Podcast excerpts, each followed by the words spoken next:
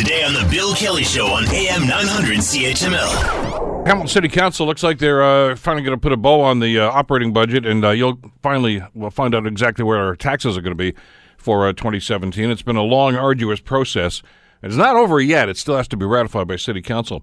Joining us to talk about uh, the process and uh, where we are right now is uh, Chris Murray, the City Manager for the City of Hamilton, joining us here on the Bill Kelly Show on CHML. Good morning, Chris. How are you doing today? Doing great, Bill. How are you? Good. Uh, I still got the scars from this budget. This is a. I, you've been with the city for a long, long time right now. I don't think we've ever had the challenges uh, in this community uh, from a financial standpoint that you had this year. No, this one definitely went into overtime, and uh, you know, uh, I think where we've landed is is a result of uh, all those conversations that uh, we've had with council and their commitment to trying to bring in as low a tax increase as possible salaries and benefits, as always, wages and benefits, I guess more specifically, always seem to be the driving force. So is that the case this year?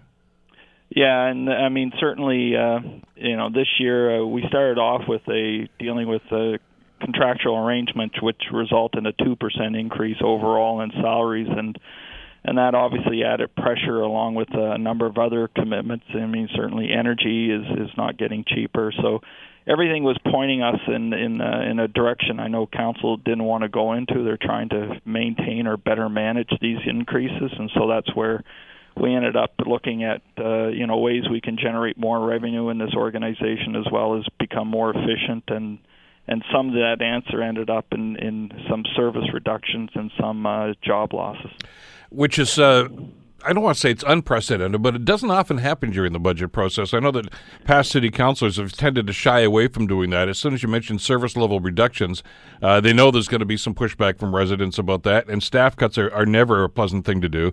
Uh, but you know, those things were on the table, and, and council really didn't have much, much choice here, did they? Not really. If uh, I mean the target, as you know, was 1.8 percent tax increase. I mean we've landed at a, a 2.1 uh, which I might add that uh, amongst any of our comparators, we are the lowest and uh, in the province, and we've been in that ballpark for the last seven or eight years. Um, you know, uh, and, and certainly the added pressure this year was our our red hot housing market, and uh, and that certainly shifted more uh, of the burden onto the residential taxpayer and away from uh, the industrial commercial uh, office uh, taxpayer. So uh, that just added more pressure to the situation. But um, you know, we've we've landed at a figure that uh, uh, I know uh, council, uh, judging from yesterday, is comfortable with. And uh, and I'll say this that uh, you know typically we we kind of we take a breather and then we go back at the budgets in the fall. And uh, I would suspect that there will be no breather. We're just going to continue to work on budgets because we do have a challenge over the next few years in trying to keep taxes reasonable and, and still deliver great services.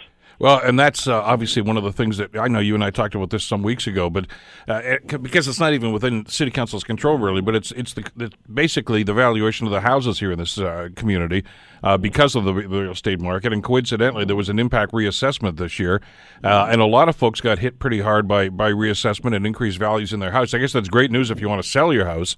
But once you apply that to to the is going to be the final tax rate here, uh, it, that's a pretty onerous number for a lot of folks. Well, and and that uh, interesting about that is uh, you know where the housing prices really rose uh, relative to others. So.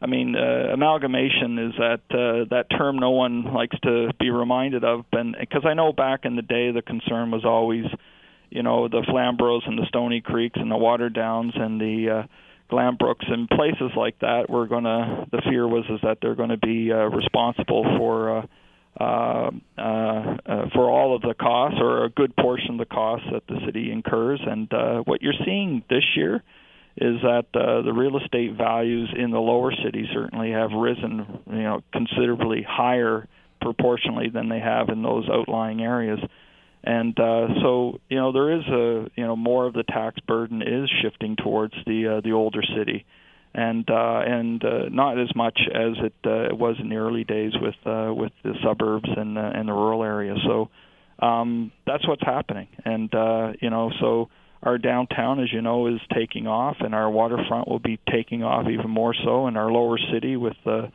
uh, with an LRT investment will certainly continue moving in that direction. So um, yeah, I mean the, shift is happening, and uh, and uh, so certainly there are some people that are experiencing more taxes uh, than others. Want to hear more? Download the podcast on iTunes or Google Play and listen to the Bill Kelly Show weekdays from nine to noon on AM 900 CHML.